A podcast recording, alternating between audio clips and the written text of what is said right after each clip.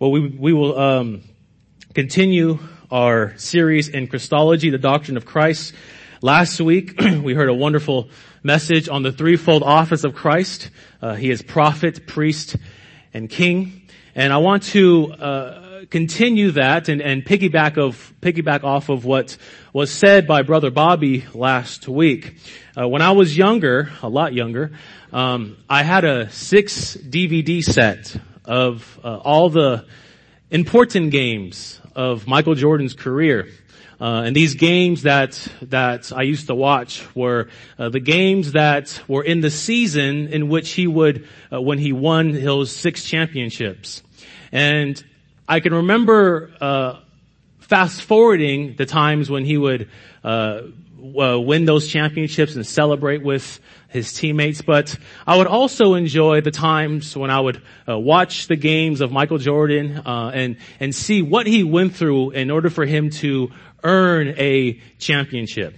Uh, what he did, what the teammates did, uh, how grueling the season was in order for him to accomplish such a great goal. And I think my uh, me me wanting to know how Michael Jordan uh, won this particular championship um, echoes what uh, everyone, or I should say, most of society feels in terms of people who accomplish great things.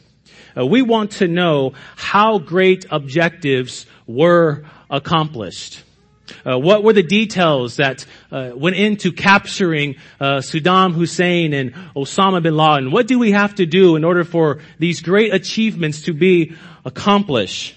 Uh, what were the trials that uh, those great football teams and baseball teams and basketball teams of the past, uh, what were their trials? What were their tribulations? And what did they go through in order for them to earn that championship? We read books, uh, we watch great documentaries. Uh, there are movies out on how amazing objectives were accomplished. And saints, when we learn about how these amazing objectives were accomplished, then two things happen. Uh, first, we have a, a, a, better understanding of, of how that person or team uh, got to that particular place in order for them to win that championship. And then secondly, we have a better appreciation for the achievement and for the work that the person accomplished. We have a better appreciation of, of not only the person, but also the work. Not only the accomplishment, but also what went into that accomplishment. So question I have for you saints is what did Jesus Christ do in order for you to be redeemed and forgiven of your sins? What did Jesus Christ do in order for you to be redeemed and forgiven of your sins? In order for the greatest accomplishment in all of the world to ever be accomplished, that is the, the, the, rede- the, the redeeming of your sins, that the reconciliation to God, sinners to God, what did Christ have to do? What did Christ have to do? And the typical answer that many give is when one asks, what did Christ do? The response, well, he died for me. What did he do? Christ died for me. And while we should uphold the uh, death of Christ and we affirm that we are forgiven by God, we have peace with God through the death of Christ, we say amen to that. We must not limit the work of Christ to simply Him dying. We can't limit the work of Christ simply to Him dying. It is a popular and common opinion that Christ's death encompasses Christ's work. What I mean by that is when we think Christ's work, we think Christ's death. And although Christ's death is uh, in Christ's work, it is not the whole of Christ's work. It is the climax of Christ's work, but it is not the whole of Christ's work. And saints, it's improper to limit the work of Christ to Him dying. and I would add, if you say that all that Christ did for you is simply die, then you have a low view of what Christ did for you. Not that, now I'm not undermining the death of Christ, but if you simply say that all Christ did was die for you, then you have a low view in the sense of you don't know the full measure of what Christ did for you. You don't have a full understanding of what Christ did for you. If you simply say Christ simply died for me. So saints, this evening, what I want to answer is this simple question. What was the work of Christ? What was the work of Christ? What went in, what went into, um, sinners to be reconciled to God? What went into us being forgiven of our sins? In order for us to answer that question, we must consider the covenant of redemption. The covenant of redemption. So we'll do that in three points. Number one, what is the covenant of redemption? And number two, what is the work of the Son? And number three, what is our response? Number one, what is the covenant of redemption? Number two, what is the work of the Son? And number three, what is our response? So let's begin our evening and our lesson with the first point, and that is what is the covenant of redemption? What is the covenant of redemption? And I know means I tend to be exhaustive here, um, but this term, uh, covenant of redemption, is a term that you've heard before. Uh, it's a term that you are familiar with, or you should be. It's a term that I'm sure you studied on and that you have read about. Uh, but to refresh your memory, the covenant of redemption is the covenant established in eternity between the Father who gives to the Son to who gives the Son to be the Redeemer of the elect and requires of him the conditions for their redemption. And the Son, who voluntarily, willingly gives, agrees to fulfill these conditions, and the Spirit, who voluntarily applies the work of the Son to the elect. That was a mouthful. Let me give it to you one more time. The covenant established in eternity between the Father who gives the Son to be the Redeemer of the elect and requires of him the conditions for their redemption. And the Son, who voluntarily agrees to fulfill these conditions, and the Spirit, who voluntarily applies the work of the Son to the elect.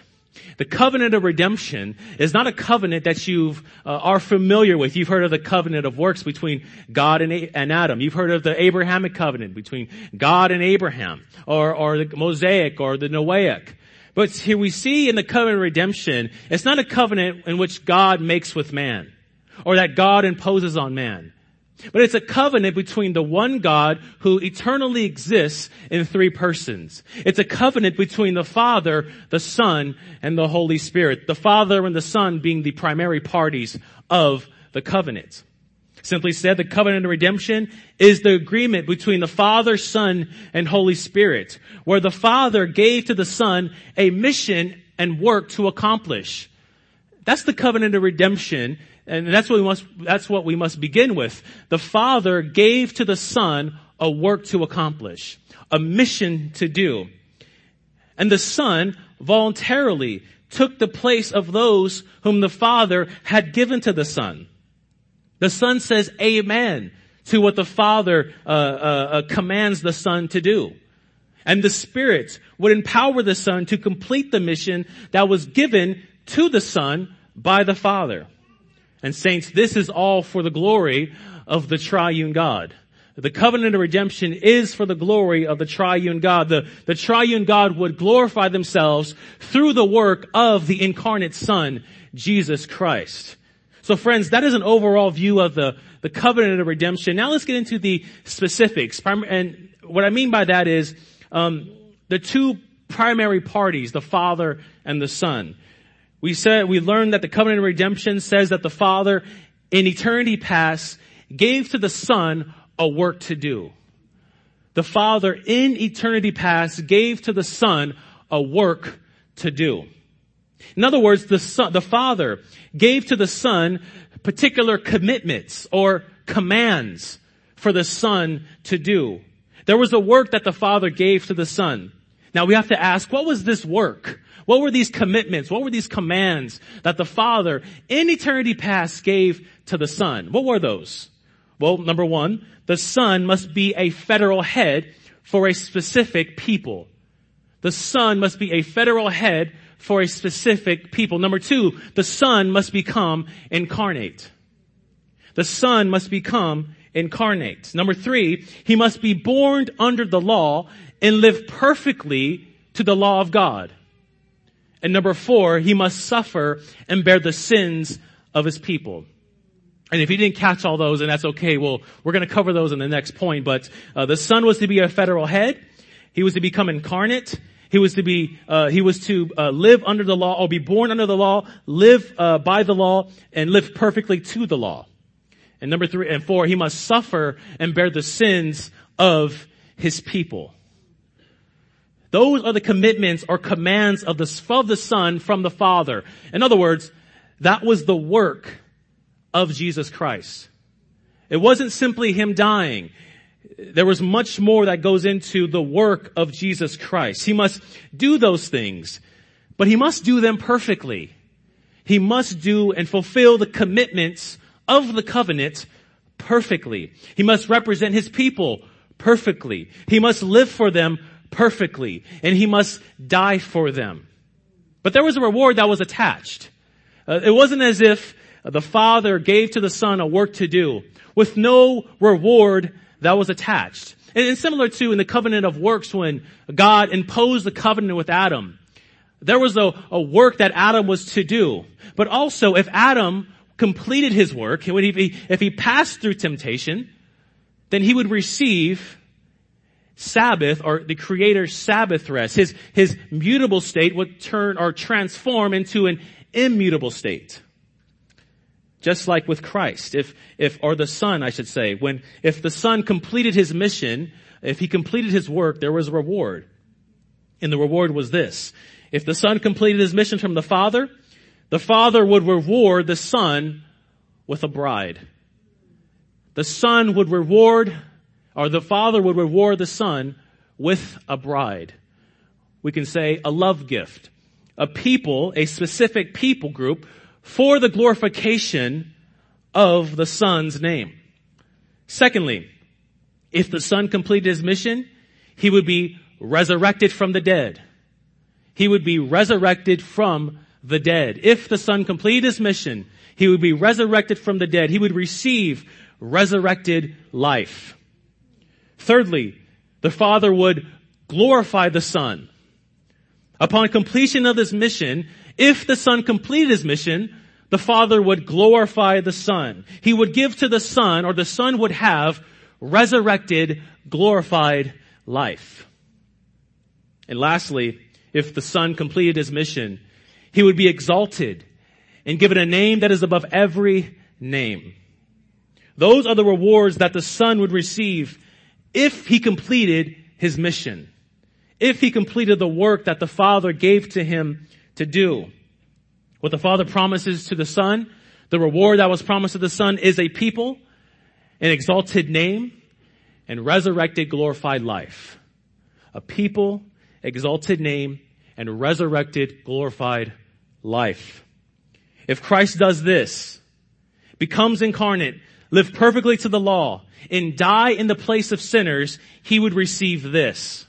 He would receive a glorified name, a name that is above every name, and resurrected and glorified life. But he wouldn't do that on his own behalf. But he would do that on the behalf of others.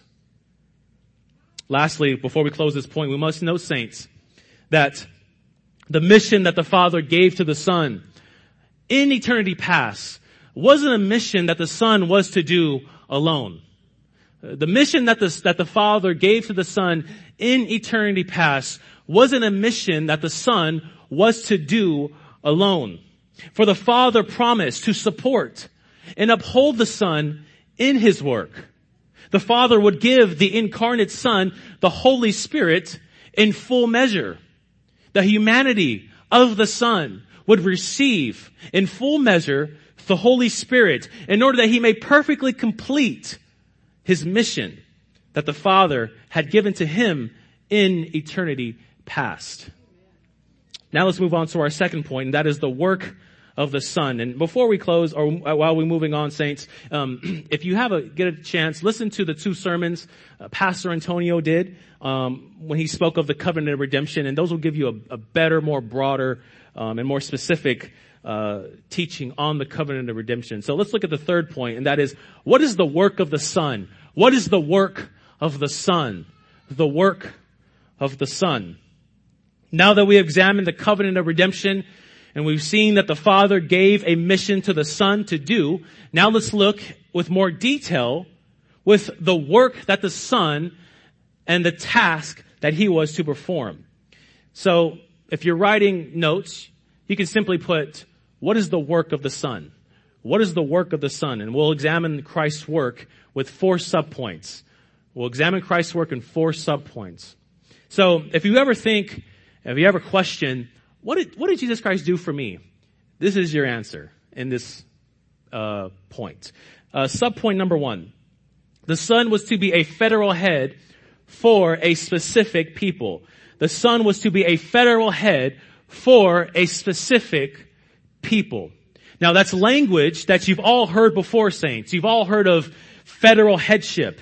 Um, we've all said it from this pulpit. If you read the great minds of our Reformed tradition, they all speak of federal headship. But to refresh your memory, uh, when we say that the Son was to be a federal head for a specific people, what we are saying is the son was to represent a particular people group. When you think federal head, think representative. Think representative, or represent. One who goes before someone else. One who represents someone else. Similar to our president, um, who represents us when he goes to these other countries and, and all of that. He represents the American people, the American voice. Well, what we see in the work of redemption the Son represents His elect. The Son represents that bride, that love gift who was promised to Him if He completed His work. The Son is to be a federal head and He is to perform on the behalf of others. And if we look at the overall story of the Bible, there are only two federal heads that matter. Adam, of, of course, and Jesus Christ. Adam and Jesus Christ. A.W. Pink says, there, uh, there are but two federal heads, Adam and Christ, with which whom God entered into a covenant. Each of them acted, and hear this, each of them acted on the behalf of others. Each legally represented as definite people. So much so that all whom they represented were regarded by God as being in them. I hope you caught that language when, when Adam in the garden, when if, if, since he was our representative, since he was our federal head, God viewed, viewed us as if we were in Adam. Adam did what we were to do, or, or, and, and he sinned as if, as if, uh, just like we were, uh, just as if, if uh, he sinned uh, and did what we were to, or going to do. Um, when we think about Adam and we think about what he did, we often think uh, we wouldn't have sinned in the garden. Well, that's not true. For Adam represented us, and he he did what we were going to do. Adam represented the whole human race. Christ represented all those who the Father had in His eternal counsels given to Him. So what we see is Adam represented the entire human race, and Christ represents a new human race, a better human race, the elect, the church. The Bible teaches us clearly that there are two federal heads for the human race, Adam and Christ. As the apostle Paul says in 1 Corinthians 15, 22, as in Adam all die, so as in Christ all be made alive. In the Garden of Eden, Adam was our federal head. He represented the entire human race. And when Adam sinned in the garden, it is as if we sinned in the garden. Adam did nothing that, that we wouldn't have done. God uh, because of Adam's sin, God separated himself from Adam. Because of Adam's sin, God separated himself from Adam, but it wasn't just Adam. And it wasn't just Eve. It was the entire human race. Adam plunged us all into the depths of sin and separated us from holy God. It was as if we sinned against God when Adam sinned, for Adam represented us. So we, we must ask saints, and we're going to ask this question a lot in these subpoints. But why did the son commit to be a federal head for a specific people? Why did he commit to be a federal head? Why was it important for the son to go on the behalf of others? And the reason is this. If the son didn't commit to the father that he would be a new federal head, then we simply have no hope with reconciliation to God. if he didn't commit to be a federal head of a new people, then we simply have no hope for reconciliation with God. We will all die in our sins if we do not have one who will go before us and be better than the one who went before us. The sin that we inherited from our first federal head Adam is so great, it's so deep, that we needed one to come who would represent us rightly, who would represent us perfectly, and he would do or undo the curse of Adam.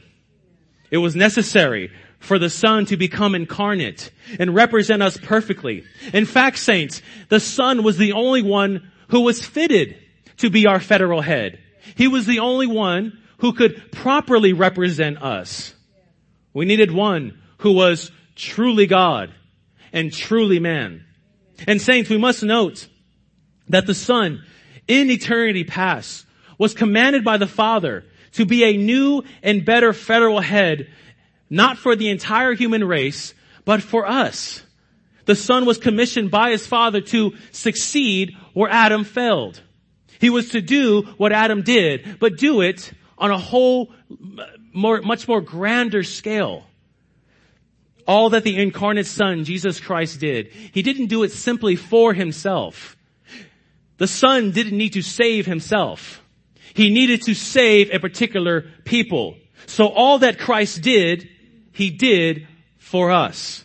As the son lived, he lived for us. As the son died, it was a death for us.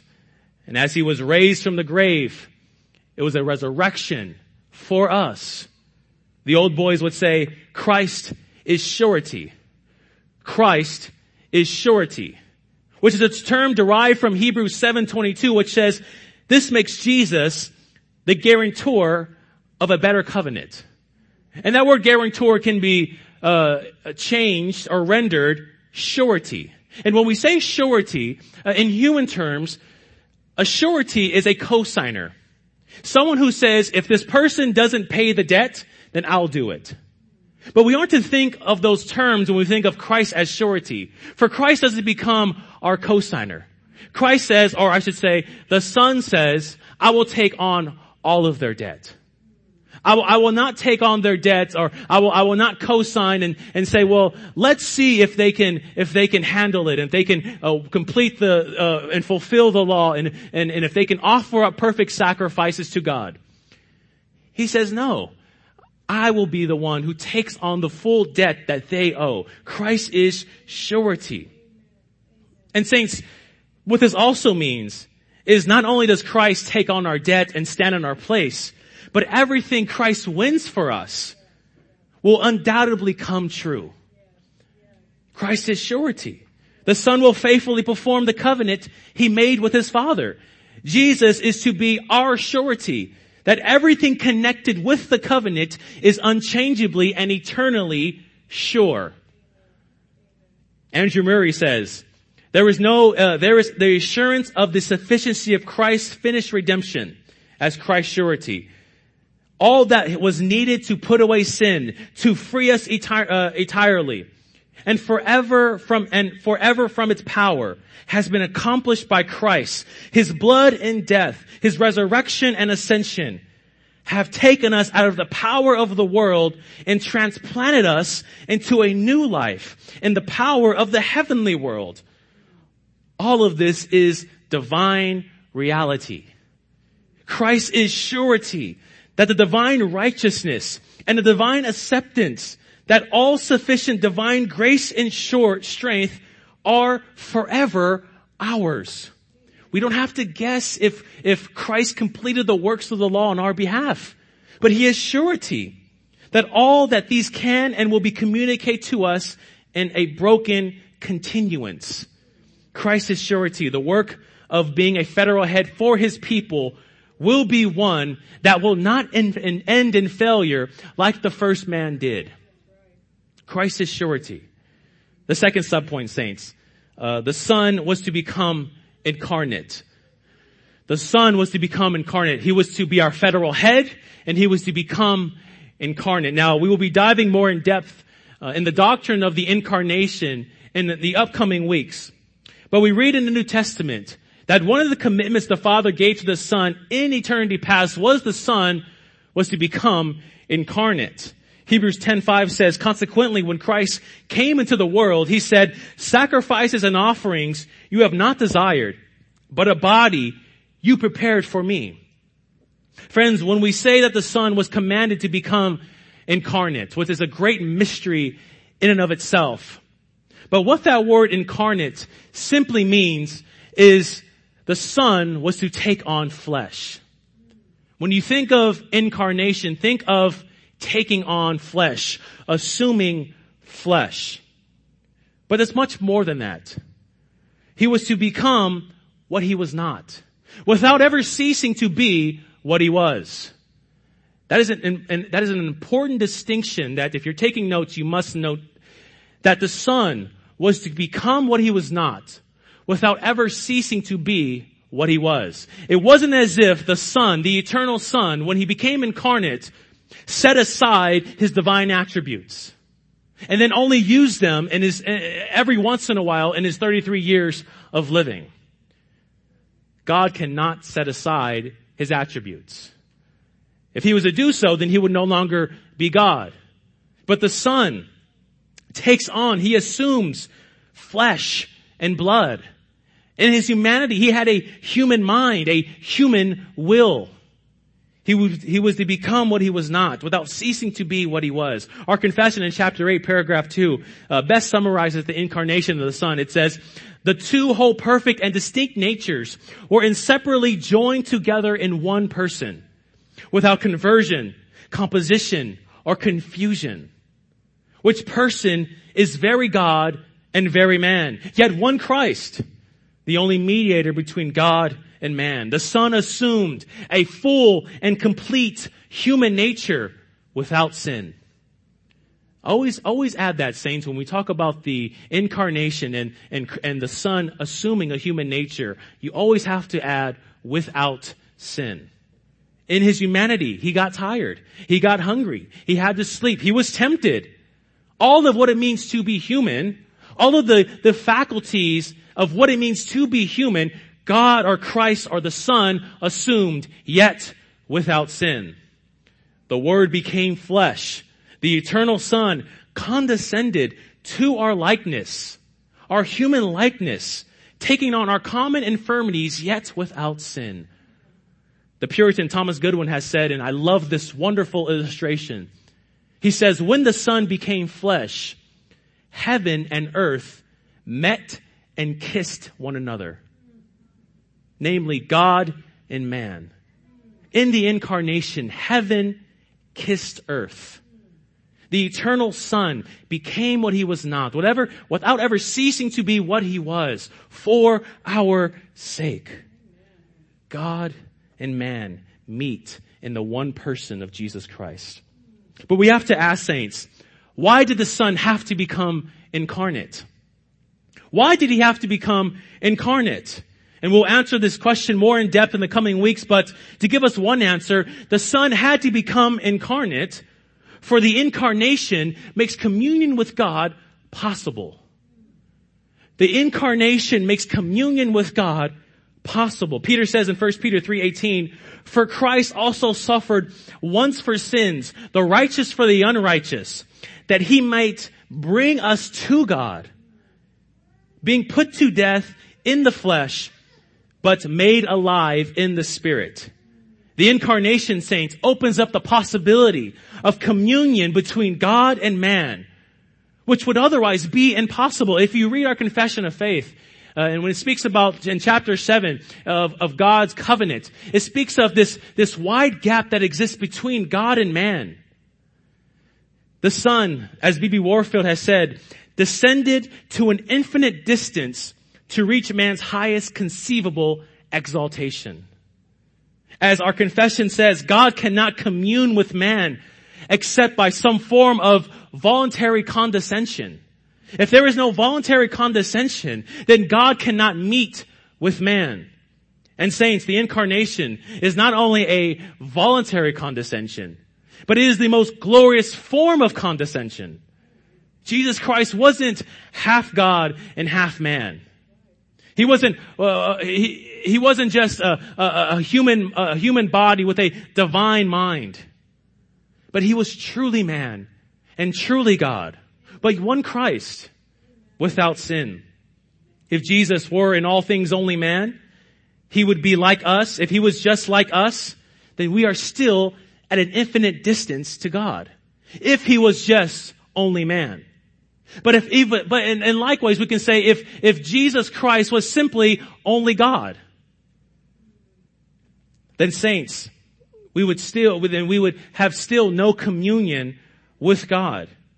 We needed one who was truly man and truly God in Christ as the mediator, as the God man, bridges the gap between the infinite God and the finite man. Through the work of the incarnate Son, Jesus makes a way for sinners to approach holy God. If our bodies and souls are to be redeemed saints, Jesus had to possess a body and soul, since whatever is not assumed by Jesus cannot be healed. What is not assumed is not redeemed. The incarnation was necessary, was a necessary work of the Son. Now let's move on to the third sum point, and that is the Son had to obey the law of God perfectly. He had to be a federal head, he had to become incarnate, and he had to obey the law perfectly. The moral law was part of the covenant of redemption, and the Son was to keep the moral law of God perfectly. The best summarization, as you know, of the moral law is the Ten Commandments. All peoples are obligated to obey God's holy moral law. For we are image bearers of God. A part of you being saved or not, you are under the Ten Commandments. You are under and obligated to obey God's law. When one dies who is not saved, God will judge the individual based on the moral law. Nobody can obey God's uh, moral law perfectly. All of us fail in our best attempts to obey God's moral, holy standard perfectly. Yet Jesus Christ, the God-man, succeeded. Jesus Christ obeyed and fulfilled the law on our behalf. The apostle Paul tells us in Galatians 4, 4, but when the fullness of time had come, God sent forth his son, born under the woman, uh, born under the law. Christ is born under the law to redeem us from under the curse of the law.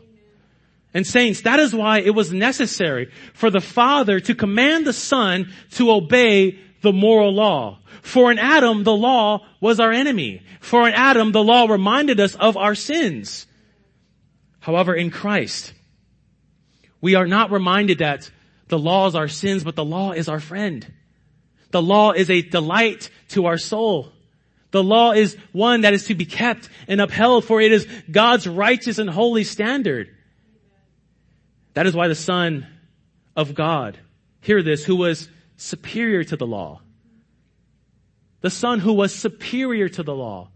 The Son who gave the law was to place himself under the law. What a great, what a great uh, mystery that is. And what a, what a, what a, what, we are to worship Christ in light of that. So one who is superior to the law placed himself under the law in order to pay the penalty for sin and to merit everlasting life for his people. Without the Son perfectly obeying the moral law of God on our behalf, then we have no righteousness accredited to our account. How do you get righteousness accredited to your account? It is not simply by the death of Christ. It is by him obeying God's moral, holy law. That is why it is so uh, important for us to uphold Christ and his perfect uh, work in fulfilling and obeying God's moral law. It is because Christ's uh, perfect obedience to the moral law, but as well as the ceremonial and civil law. Uh, we, we are, we, we, when we talk about the covenant of redemption saints, the Father gave to the Son in the covenant the moral law to complete. But remember that Jesus Christ was an Israelite. He was a Jew. He was born under the Mosaic law. He, he had to keep the ceremonial and civil laws too. What a great work of our Savior. So not only did he have to obey the moral law, but being born under the Mosaic covenant, he would have to obey the ceremonial and civil law. And we know that Christ fulfilled the ceremonial and civil law. Christ was never ceremonially unclean. He never had to offer sacrifices for himself. He earns a righteous standing before holy God for us by completing the works of the law. Christ fulfills the law. He doesn't do away with the law, but he redeems us from under the curse of the law. Let's move on to our fourth, fourth subpoint, our last subpoint. That is, the Son was to suffer and die for His people. The Son was to suffer and die for His people. And saints, this is what makes Christ's covenant unique. In, in, uh, the covenant that God imposed on Adam, the requirements of that covenant was Adam wasn't, wasn't to suffer and die. He was to work, but he wasn't to suffer. He was to work and enjoy that work. But he wasn't, he wasn't uh, required to suffer unto death. And we can say the same with the Noahic, with the Abrahamic, uh, Mosaic, and, and Davidic. All of those ones whom God imposes covenants upon were never required to suffer. But in the covenant of redemption, the Father commands that the Son to suffer and die. The Son must suffer unto death for his particular people. But again, saints, we have to ask, why did Jesus or the Son have to suffer unto death? Why was it necessary for the Son to suffer unto death? Why couldn't he just become incarnate, obey and fulfill God's law perfectly, and then go back to heaven? But why did he have to die? Why was that part of the covenant of redemption? And the answer is this, saints. In order for God's wrath to be appeased and satisfied, blood had to be shed. In order for God's wrath to be appeased and satisfied, in order for His justice to be appeased and satisfied, God, our blood had to be shed. Uh, God demanded a payment for our sins. God must punish sin. The writer of the book of Hebrews tells us in Hebrews 9:22, under the law, almost everything is purified with blood.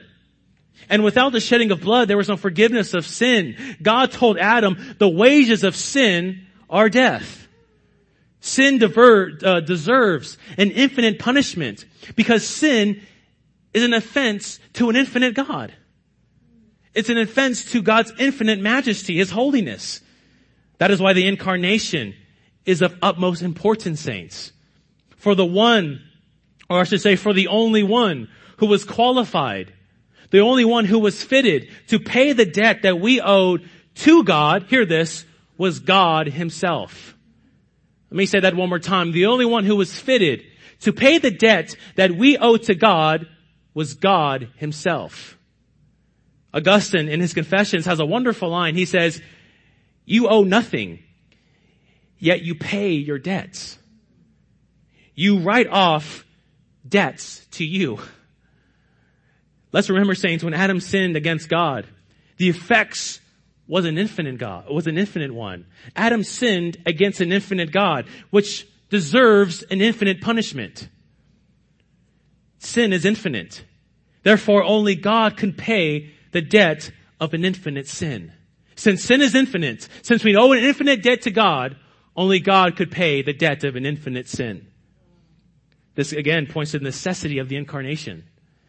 One theologian has said Christ's infinite nature, namely his deity, gave to his finite human sufferings infinite value. Christ's infinite nature gave to his finite sufferings infinite value. The God man, Jesus Christ, had to die, for his death was of infinite value. Christ's death removes an infinite amount of sin against our holy God. For without his death, God's justice is not satisfied. Without the shed blood of Christ, without his perfect sacrifice, we still owe an infinite debt to God. We would still have to offer bulls and goats. But the perfect lamb has come and paid the debt that we owe. The work of redemption required the incarnate son to suffer on to death. So in closing of this point, saints, that is the work of the Son. That is what the incarnate Son did on your behalf. He simply didn't die for you, but He lived for you. We must not think of the work of the Son as simply the death of Him. we have to add that He lives for us. This is what the Son was committed to do for us. He was to be our federal head. He was to become incarnate. He was to obey the God, law of God perfectly. And He was to suffer and die for His people. Now let's move on to our last point. That is, what is our response? What is our response? What is our response? Now that we have considered the work of the Son, let's look at the practical implications and how we are to respond to our great Savior's work. Well, first, we aren't to respond with skepticism. We aren't to respond with skepticism. We aren't to be like the atheists and the Mormon or the, uh, the Muslims and all the critics and skeptics that deny the great work of the incarnate Christ. God can't become man. There is no law of God and no one is obligated to keep it. If the Father punished the Son on the cross, then that's divine child abuse.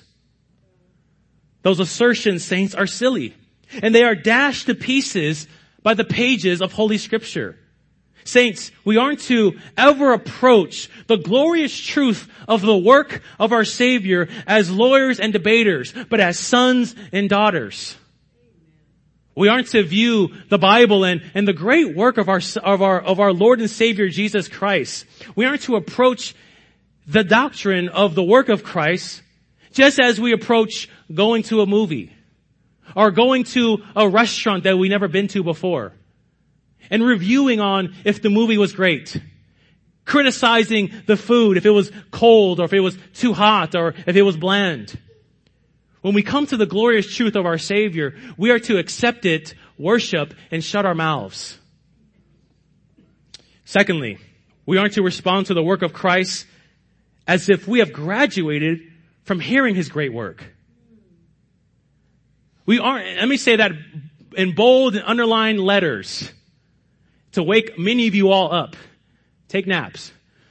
We aren't to consider and respond to the work of Christ as if we have graduated from ever hearing of his great work.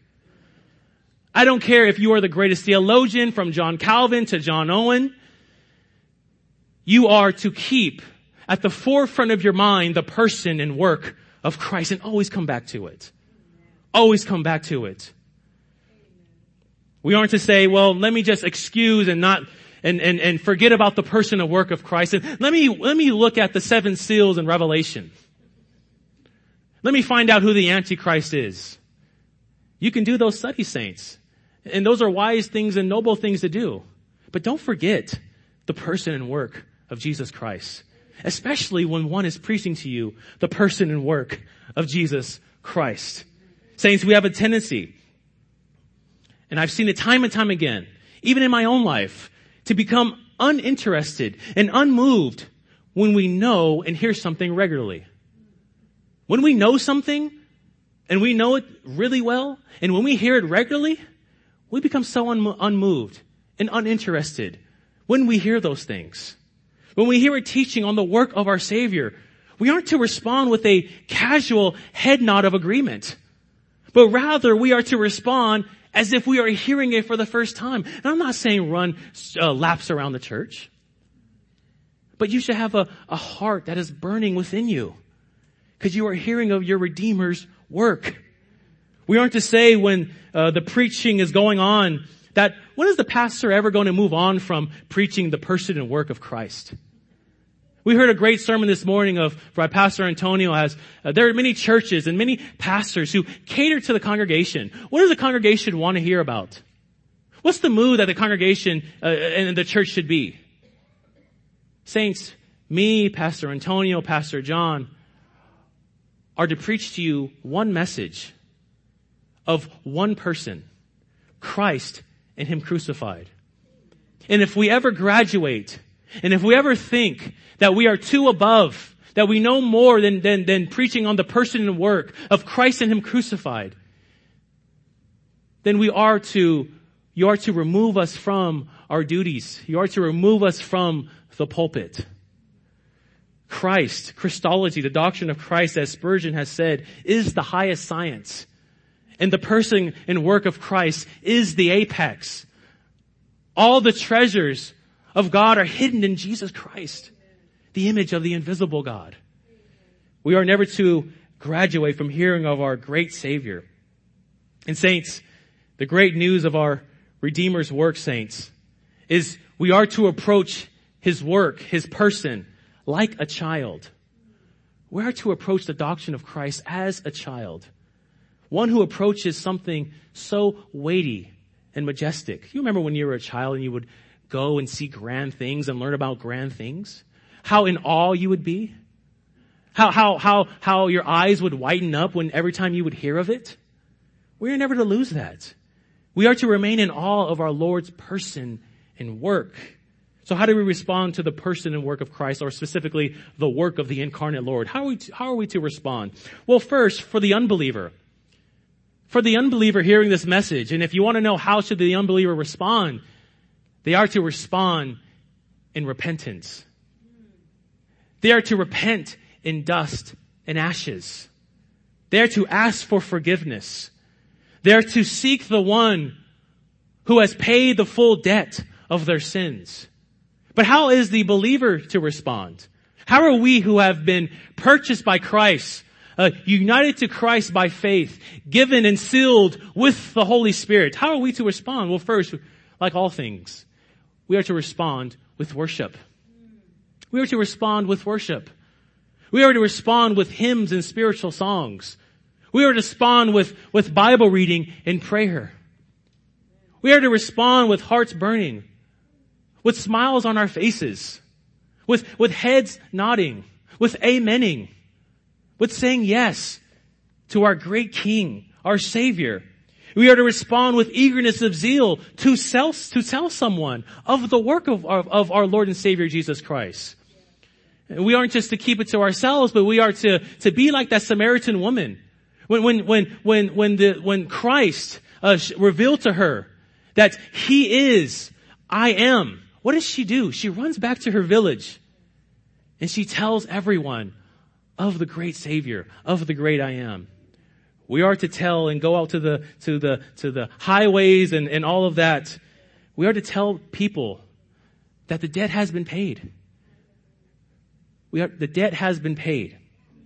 Repent of your sins. We are to respond, saints, and lastly, with wonder. We are to respond with wonder how the eternal Son condescends to our human likeness. The incarnation of the Son should leave us with awe. And then we should be left with reverence. We are to wonder, we are to awe, and be left with reverence. Jesus worked on our behalf, saints. The righteous demands of obedience to the law was fulfilled for us by Christ. God's justice was satisfied on the cross for us by Christ. And everything Christ won for us is affirmed and vindicated by his resurrection. You might ask, how do we know that all this is true? Christ was raised from the dead. Christ is raised from the dead. So in closing saints, the work of the Son is a doctrine that we are to be familiar with. We are to never graduate from, and we ought to marvel in. Be familiar with, never graduate from, but to marvel in.